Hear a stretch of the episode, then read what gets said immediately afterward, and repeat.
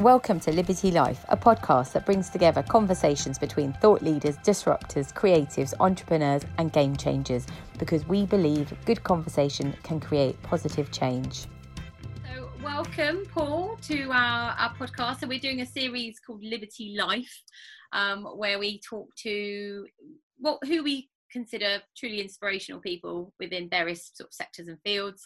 So um, enter Paul, um, the CEO of AIM. Do you do you just want to give us a little bit of a walkthrough as to um, how you've got to to where you are today? Because you've got really interesting background. Thank you. Um, thanks for having me on the on the podcast, Pete. It's nice to be here and um, and including me in your your kind description of of what, what, did you say? Inspirational leaders? So inspirational leaders, game changers, Amazing. innovators, disruptors. We definitely think you fall under that umbrella. Thanks. So I uh, I'm the CEO of AIM, the Association of Independent Music, uh, which is the UK's uh, community of I would say entrepreneurs in music. So it started out 20 years ago as like uh, independent labels, uh, and over time, as the music industry has evolved, as the landscape has evolved, so has AIM.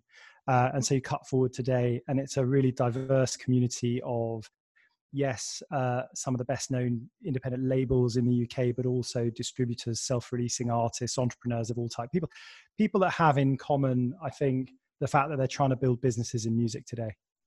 Brilliant. Okay, that's interesting actually, because I never thought of it thought of it from the entrepreneurial aspect, but it very much is, isn't it? Mm. Um, so how did you get to the to the role of CEO? So I had a look at your your background. So you started off in the um, in the finance industry eh, within kind of investment and banking. Is that right? Yeah, kind of. I mean, I I I, I grew up in a family of musicians. Uh, all my family were musicians, um, mm. apart from my my my father, who was terrible at music, mm-hmm. uh, and uh, uh, and so he became an accountant. Uh, he was good at maths, Mm-hmm. and mm-hmm. um, so I grew up. It was cool. I grew up in a in a house with this or a flat with this um, kind of elephant's graveyard of musical instruments. My granddad had tried to teach my dad unsuccessful Uh, and mm-hmm. I had kind of free rein of those. And we were really encouraged to play music from a very early age, um, and um, and we used to play together as a family um, and and have a lot of fun. And yeah. I was kind of due to become a musician originally I'm playing in a lot of bands, um, you know, making making my way in the music scene when I was at college. Um, mm-hmm. and then there was this kind of push and pull between kind of my parents and the rest of my family to get a straight job.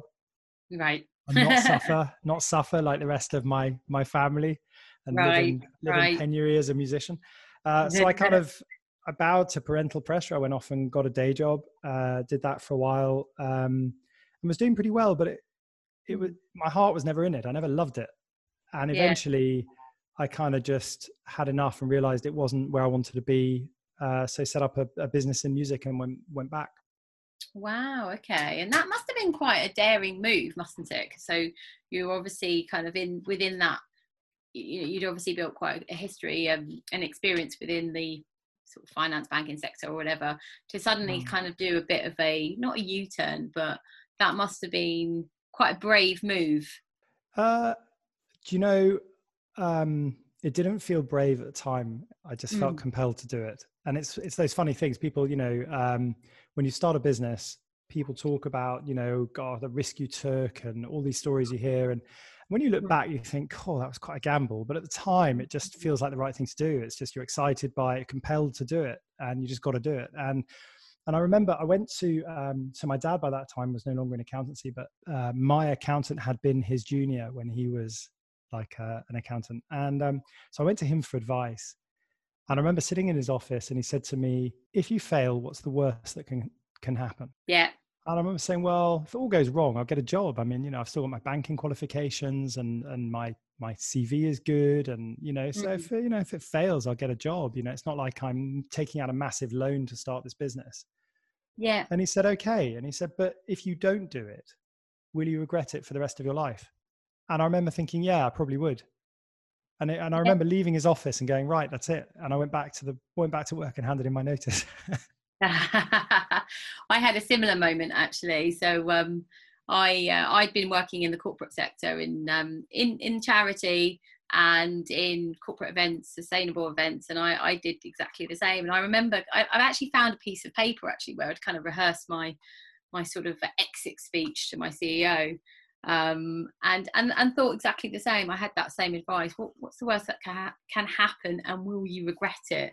Um, so obviously we're in quite challenging times right now. There might be people at that kind of crossroads where perhaps they've been made redundant from their roles and they think you know i want to go i want i want to pursue that career in, in music i want i've got an idea that i really want to set up what sort of advice would you give to somebody that's perhaps, perhaps at that point in their career right now where it's mm. quite a tricky kind of future isn't it yeah so i'd say if if you're at that point in life where you're should we say time rich cash poor so yes. you know you've got lots of time on your hands but you're not earning and you're yeah. thinking okay i've got a window of opportunity to try and get something started as long as i don't really as long as it doesn't cost me a huge amount of money uh, i can kind of survive for the next two three months while i'm trying to get it up and running mm. um, if that's the case i would say i would sit down and i would think about all of the things that you can invest your time into to move that that forward without having to spend money so you may not be somebody that's built lots of websites in your life, but you know what? If you spend a day or two with uh, Wix or Squarespace, you can get a you can get a, a website started. You can get something up. You know, you can get a minimum viable product up and running. Um, and that holds true for lots of areas of business today. And so long as it's not stuff you've got to actually invest a lot of cash into, mm. you can use the time you have to move things forward. I would say the other thing that we know that I don't know. Um, something like 80% of businesses fail in their first year. Mm. And very often it's because when things are easier, when times are easier, it's easier to get things started because you're out and about. You can go and get get hold of money or people or whatever. At the moment, it's tougher. Mm. So the moment to really get something started, I think you've got to spend that little bit more time really clarifying exactly what it is you're trying to do and be mm. laser focused. And I think that forces a discipline that we often lack. So you rush ahead to set up to get a business rolling before you've really, really nailed it. And mm. that I think weakens a lot of businesses that start. Whereas right now, if you've got some time on your hands mm. and not a huge, you know, you're not pulled in every direction like we normally are so often in life. Mm. Um, I would use that time to really, really nail what the business is trying to achieve, yeah, who it's trying to achieve it for, and how, and figure out how it's going to get you know how how are people going to pay you? What are they going to pay you for? How is that how are you going to really demonstrate your value to them? How are you going to make it indispensable that they pay you and don't try and get away without paying you? All that stuff. Mm-hmm. um, you can really really try and have that down before you launch and i think that would that really helps. Yeah that sounds good. And and then how would they join a membership organization like yours and what can you what's the benefits of joining uh, an association like AIM? Mm, good question. Uh, that's a that's a question we answer every single day. If not asked by mm-hmm. members, we ask ourselves because yeah. I'm a big believer in the fact that we can't just exist for the sake of existing, and particularly in a, in a crisis like the one we're living through right now. It's yeah. existential for an organization like AIM. Uh, you know, if we mm-hmm. can't help our members now, why on earth do we exist? Yeah. Um, so effectively to, to join aim uh, you have to be eligible to join you have to uh, either own or control some master rights in music so some recordings uh, right. that's pretty pretty broad um, yeah. and then obviously you, you pay a membership fee um, and and the question is what do you what do you get for that mm. uh, and i think there are a mixture of hard and soft benefits by which i mean the hard benefits are kind of um, what do you get out of it in terms of uh, cash or, or advantages things that you can yeah. capitalize on. Um, we have an mm. exclusive deal with the BBC, for example, where our members can license back uh, performances on the BBC and release them commercially with no advance, uh, which is a huge advantage. Yeah. Um, if you become a member of AIM, a rights holder member of AIM, uh, you get free and digital anti-piracy cover with our partnership with Muso. Um, there is a, an opportunities platform that you get access to as an AIM member, which is a kind of two-sided digital marketplace where all our partners uh, post opportunities for AIM members to either uh, make money or save money. Um, so it could be, for example, um, O2 as a brand posted some uh, opportunities to have music uh, synced into adverts uh, that they were looking to build. So again, an opportunity for members to make money with their music, or it can be discounts on all of the services you would normally buy in as a music company and that could be from insurance to all sorts of diff- different services that you would normally have to buy. Um, so if you like for me it's really important that aim has that suite of hard benefits. You know how do i make how does aim make our members money or save our members money every single day? Hmm. um, and then the array of soft benefits and the soft benefits are slightly, they're slightly more difficult to to quantify but mm a lot of our members get get a lot out of this. So it's sharing information, understanding the marketplace, networking, training, best practice, all of the sorts of things that being in a community of like-minded entrepreneurs gives you that that edge, that advantage. It also gets you access. So for example, smaller independent music businesses might find it very difficult to engage with large organizations and that could be something like PPL or it could be someone like Spotify uh, yeah. Whereas actually, as AIM, we have incredibly good and strong relationships with those organizations. So if people are having problems, if they they come across uh, uh, you know errors in the system or things aren't quite working as they should, we can very often get in there and get them a contact to get the, to get that stuff fixed and sorted out. We have a in fact with PPL we have a hotline uh, directly for members. So you know if there are problems with registrations, if there are difficulties, these things happen. Um. We can just get that stuff sorted out. So you never get that kind of computer says no response. Oh, that's fantastic. That that sounds so valuable because it's those sorts of companies that I find are really hard to get to gain any kind of contact details for, isn't it? Mm. So um, wow, that sounds really valuable.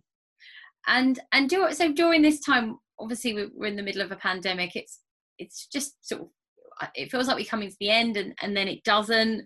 Um, things seem to be crumbling around us. How have your members coped, and and um, what, what, does, what does the future look like for them or the rest, certainly the rest of the year mm. um, that's a really good question and I, I i think anyone that thinks they have the answer to it is probably kidding themselves yeah um, the, the, the, truth is i think um, bigger businesses with larger catalogs that yeah. have more cash flow from digital revenues regular digital revenues are probably less uh, destabilized by the crisis than yeah businesses with without so much catalog or for example that are reliant on live revenues um, you know those businesses are uh, are really under threat mm. um, the live music industry was one of the first sectors to shut down and we know it's going to be one of the last sectors to reopen because even if the government turn around and say that it's okay to open a venue in reality what what level of consumer confidence is there to to buy a ticket and go you know would you buy a ticket today and go to a, a gig in a club where you're standing sort of in close proximity to lots of strangers i, I think it feels no. really uncomfortable right now um, mm. so what we've got to do is figure out first of all how to support not just the businesses but the people mm. um, who are affected by this uh, the second thing is we have to keep pressure on government to support the ecosystem and to understand the interrelationship between the, the music ecosystem, the players in the music ecosystem, from uh, musicians, session musicians, to featured artists, songwriters, and composers, to uh, club owners and promoters, to record labels and publishers, to you know, et cetera, et cetera. There's, a, there's an interdependent ecosystem, and we have yeah. to be really careful that if any bit of it shuts down, it means mm. the rest of us find it really hard to keep going. Um, yeah. So I think it really serves us best to, to hang together and, and support each other and reinforce each other. When yeah. when we set up the AIM uh, Crisis Fund, when the when the um, yes. COVID nineteen shutdown happened, and that, um, did you? How much is that? That's a million pounds, is it, in the fund? Or yeah, so well, we we launched with half a million, uh, with the aspiration of getting up to a million, uh, and we're now over seven hundred on our way to eight hundred thousand, which is which is fantastic. Yeah, uh, and and is a real I mean, for me, an incredible validation. I think words like community are thrown around very easily. Mm. Um, and what we mean by community, I think, really defines itself in a moment of crisis. People didn't just hunker down in their bunkers, they actually came together and pooled resources to try and help people through. And that mm. wasn't just, that money is not just available for AIM members, that money has been available for uh, particularly self employed contractors who've mm-hmm. who normally work with artists signed to AIM members or self-releasing AIM members um, mm-hmm.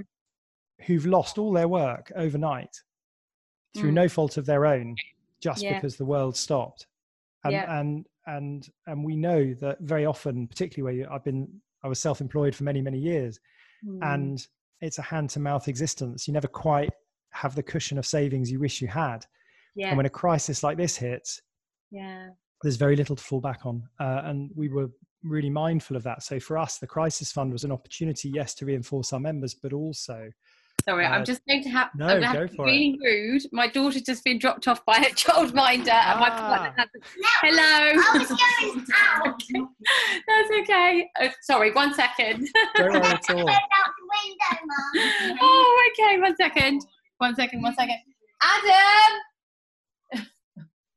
I'm so sorry. this is lock, lockdown life don't worry my kid i just got my i managed to get my kids out of the door just before we started recording That's so embarrassing. My partner was supposed to be hovering around the door because she was being dropped at one. He's gone to have a shower. So um, here we are. so I'm really sorry. Brilliant.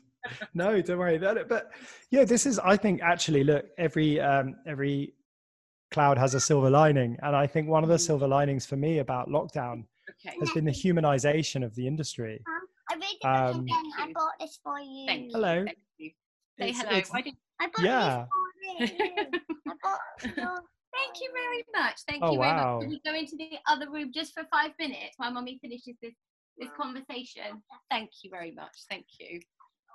Perhaps this won't be going on our YouTube anymore. I think I think it doubly should. No, I think I. I think it's been really amazing how you know um, you get so used to having meetings with people in offices, and some people can feel incredibly powerful or impenetrable, or Mm. you know, and and since lockdown, we've all had a kind of small window into each other's houses. Um, we keep being interrupted by each other's kids and and partners and things going on, or and uh, and suddenly it's a great leveler. It's very, I think, I found it very humanizing. I found, particularly, Yeah. for example, lobbying government. When you go Yeah. into Whitehall and you meet with government officials, it's all very formal. And then suddenly Yeah. we're all in the same boat. We're all trying to juggle. We're all parents. We're all partners. We're all, we've got, you know, housemates, whoever it is. We've all, all got these lives, these, these circles that intersect. yeah. And, and suddenly, actually, I think the whole thing has felt more human, more relatable. Everyone's, I found it um, an experience that has broken down many of those kind of artificial constructs that stop us being much more open in how we talk to people and how we deal with people. And that's that's been a real a real positive to the crisis, I think. Yeah, absolutely. Um, but it just it does feel I'm, I'm part of lots of different Facebook kind of um, musician groups and things like that, and it it does really feel like desperate times for the live sector. Hmm. What sort of I don't know hope or words of encouragement do you, Hmm. do you think we could give them, or all that there is? I mean, wh- when do we even think that the first? Some people are talking that talking about the fact that festivals might not even happen next year. Um, what, what do you think? I, th- I think we, we can only take it one one step at a time. Let's let's let's go through. I think the steps that have happened. yeah. Um, so um, step one, we recently con- con- uh, concluded uh, the publication of the back to work guidance for rehearsal studios, recording studios, and mu- music video shoots. okay. Um, and that was a, a cross-sectoral working group that AIM led with Department for Digital Culture, Media and Sport in government, along with Public Health England, the Health and Safety Executive, uh, the Music Producers Guild, BPI, Musicians Union were all involved in, in writing this guidance um, to help people get back to work safely in those environments. Um, there were points during that process where it became clear that public health experts are public health experts. They're not music people. So they had really no idea of, of the reality of working, let's say, in a recording studio. So they were talking about socially distancing uh, singers with Mm. six meters of space around them. We Right. kind of said, "Come on, guys, really six meters?" Said, yes, because they're projecting their voices and and and they've got powerful diaphragms, so they must be projecting like aerosol and droplets for for for you know much further than a normal person speaking. Mm. We kind of said, "Yeah, but in, in the recording studio, engineers often spend a lot of time trying to isolate singers." Because you Mm. don't want that big roomy sound, you know. You want them to be enclosed.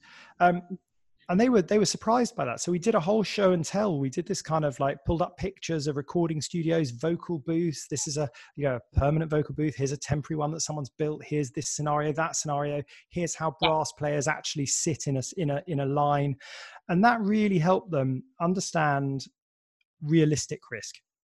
And that was a big step forward. So we know that our advice, our, those conversations with Public Health England fed into the performing arts guidance that DCMS published. And that's really relevant to live because the performing arts guidance tries to capture rehearsal and live.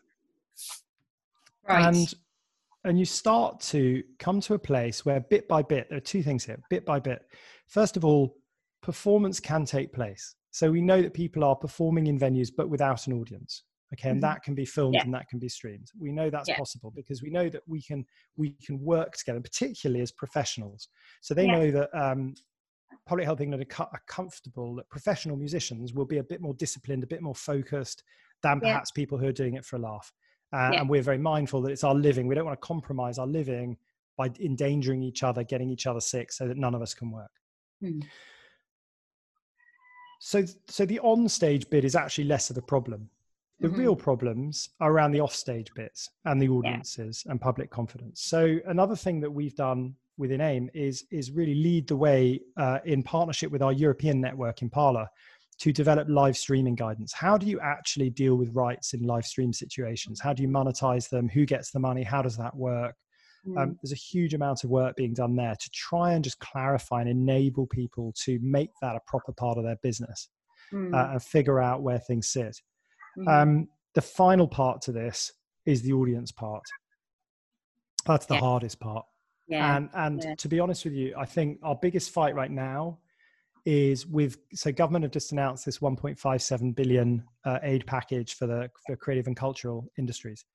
Um, a lot of that will go to the subsidized arts. A lot of it will go to the big institutions. You know, we anticipate the big, particularly the orchestras, the Royal Opera House, the South Bank. You know, these places uh, will Yeah. get a lot of that money. I expect.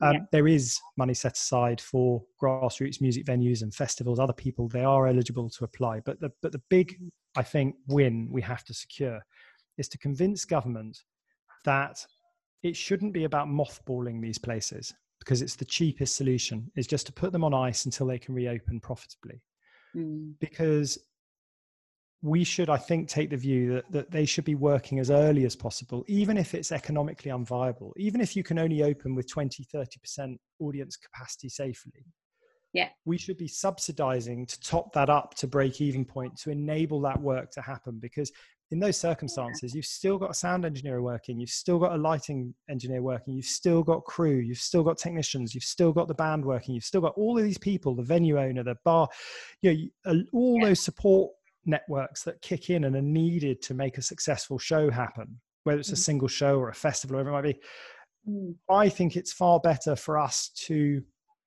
get as near to normal as we can Mm. with subsidy Yeah. rather than pay to put things on ice and live in this sort of suspended animation where nobody works. Yeah. And is that And likely?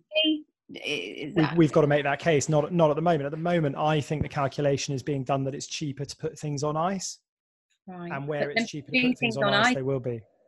Well, it means, means all that- of that.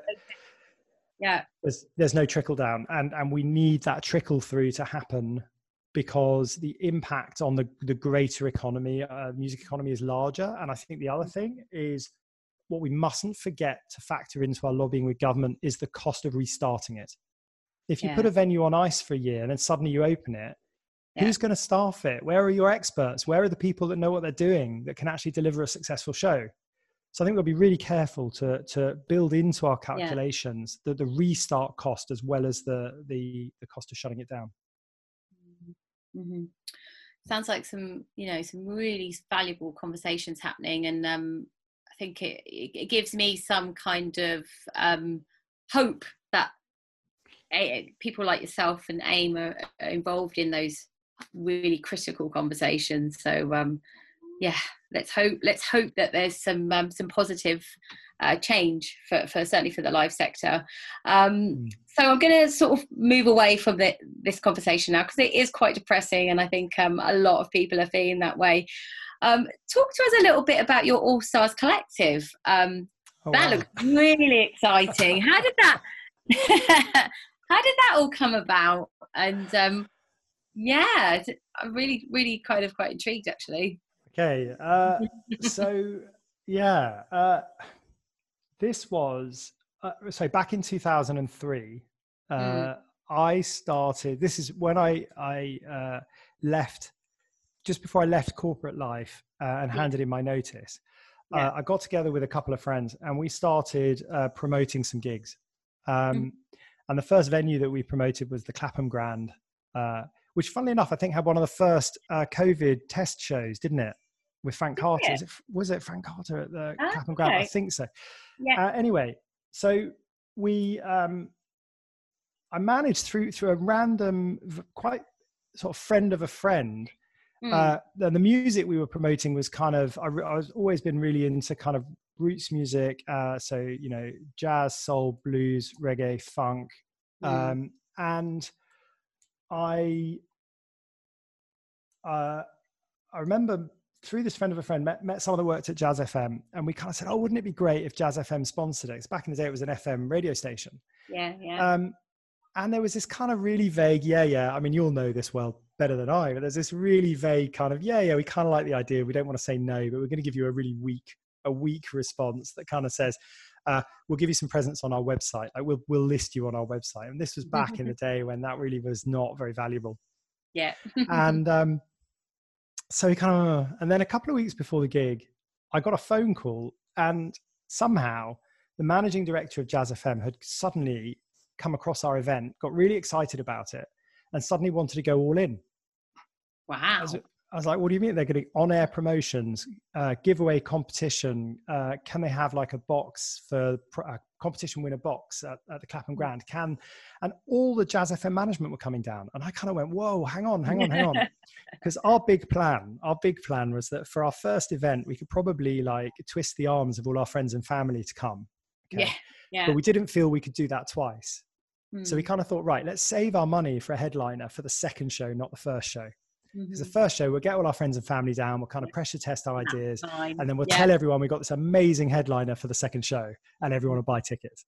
So we said to Jazz FM, like, oh my god, you know, maybe, maybe, uh, maybe treat the first one as a soft launch and and give us all your love on the second one. And they were like, no, no, no, it's got to be the first, it's got to be the first. So anyway, I phoned up a mate of mine who was a, a, a session saxophone player, and I kind of said, "Hey, you know, you know all these great musicians. We we need a. I think we just need a cherry on the cake. We need a, a last band to Mm. really kick kick the night." Yeah. And um, uh, so that he, he put together this lineup of musicians. Jazz FM loved it. They said, "We want to do a deal with you. Take this Mhm. band in house, make them like the Jazz FM All Stars." do all this all these projects and stuff and we said yeah great so we did the deal and then jazz fm got bought by guardian media group became smooth and yeah. we kind of went oh, we don't really want to be the smooth all stars no. Not quite So- the same. not quite the same. So so we we we walked away from the deal and we thought well we were going to give up 50% of this business to partner with them. If we Mm, didn't give up 50% what could we do on our own? Mm. and and so we kind of flipped it and became uh, created the all stars collective as a collective of these great session musicians. It started with 12 it grew to about 40 and the idea was that there were these incredible session musicians world renowned musicians who uh, go off on tour with fantastic very famous artists and when they Mm. come back they're off tour they, they've got gaps in their diary and we could fill these gaps with all kinds of musical projects uh, which was amazing so we we to cut a long story short, over 15 years, we have had music industry clients like Quincy Jones and Stevie Wonder and Jimmy Cliff and May and all sorts of artists from all generations and genres. Um, we've done music with brands like Coca Cola to Aston Martin to all sorts of people. Uh, and over the course of that time, uh, done the music to raise over 80 million pounds for different charities, which has been fantastic. So Save the Children, NSPCC, Great Ormond Street, a whole bunch of others, Macmillan Cancer, loads. Oh, that's, that's incredible. What a legacy. Um, wow. So where do we find out a bit more about what you're up to in, in that field of things? Do you have a website? Well, yeah, there's a website, theallstars.co.uk, and the company is specificmusic.com. Uh, I've, I kind of don't don't get involved day to day anymore. I have a team that run that because obviously I'm off running AIM. But I love the fact that it, it runs itself, uh, keeps you know work flowing for musicians. A fantastic uh, resource there for for you know to to bring music to people, and um, and I Mm. love the fact that it just continues. You know, even though I'm not I'm not there in the same way that I used to be. Yeah, sounds like you've got a great team kind of uh, in place, which is really reassuring. Um, It's all about team. isn't it just? Um, so, sort of rounding off right to the end, we, I think we've got a chance for one more question. I had loads more, but I've just been given the five minute cue. Um, so, obviously, everyone's working from home at the moment. Well, most people are. What's your What's your typical day looking like at the moment? And um, yeah, what, do you have any sort of uh, morning rituals or end of evening, end of day rituals? What are you doing Yeah. to, to inspire yourself? I'm a big believer in that kind of first 10 minutes of the day thing where, you know. I'm pulled and pushed in so many different directions and my days can often be so random. I've never been in the same place for so long. I realized before lockdown, I hadn't spent seven nights on the trot in the same bed for four years. Wow. Um, and that's, that's kind of life in the music industry. So Yeah. I got really into that idea of kind of micro routines, getting up in the morning, having a coffee, doing the same thing every morning before you start to just give you, give yourself a sense of control yeah. when you start out the day. Yeah. And what I've loved is being home, just getting a cup of coffee, sitting in the garden. I, do you know, I, I never had time to sit in my own garden, and I've got a little garden, and I can sit there in a little chair, drink my Yeah. coffee in peace, normally before the kids are up, yeah. Snap. and kind of and breathe and breathe for like a few minutes before hitting the day, and I I, I, I feel more prepared uh, each day as a result. I think it's a really good thing to do. That's my top tip for anyone in lockdown: is get up early and just have that ten minutes. Yeah, even you know, even without children, we've got some members in our team who um who just like to get. I think you, if you can get get control of your day and and you decide how you want to start your day, um, and even if it does mean sitting sitting in the garden on your balcony in your lounge or whatever, um, yeah, I think that's really worked for us, and we've been quite fortunate with the weather as well, haven't we? It's um Yeah. been quite nice in the mornings. It's the making the bed thing. Have you seen the kind of all the stuff about making your bed? If you make your bed in the morning, Mm, it's like it's a way to take control of your day in a positive way. No matter how tough a day you have ahead of you, no matter how, no matter how much uncertainty you're going to face and stress you're going to face, Yeah. that's something you can control. You can do to put your life in order straight away in the morning. It's got, so I kind Yeah. of um, I guess it's it's similar similar idea. Yeah. Well, thank you so much for your time. It's been an absolute pleasure speaking to you.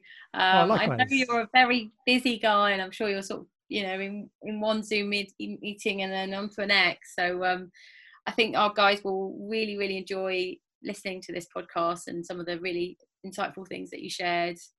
And um, please stay in touch. Um, I will for sure. I will definitely. And uh, thank you for inviting me to be part of it. Thank you for doing this series. I think it's great um, to be sharing knowledge uh, at this time is so important to be getting messages out there to help people Yeah. through such uncertainty. Um, Yeah. And I think, you know, at AIM as well, we're doing uh, lunchtime free webinars called Lunch and Learns to just help try and upskill people and help mm, help people do as much as they can through through this period rather than worrying about it you know rather than worrying about what you can't do really stretching the art of the possible to try and make it as positive as possible great. Okay. Thank you very much for your time. Speak soon, thank Paul. you all right take care Bye. bye bye You've been listening to Liberty Music PR's podcast with myself, the co founder, Bea Damick. For more information about any of the topics mentioned in this episode, please reach out to me personally or via any of our social media channels at Liberty Music PR. Liberty Music PR is a global agency offering independent playlisting, distribution, creative partnerships, and digital publicity. If you're interested in working with us to promote your music, feel free to get in touch today.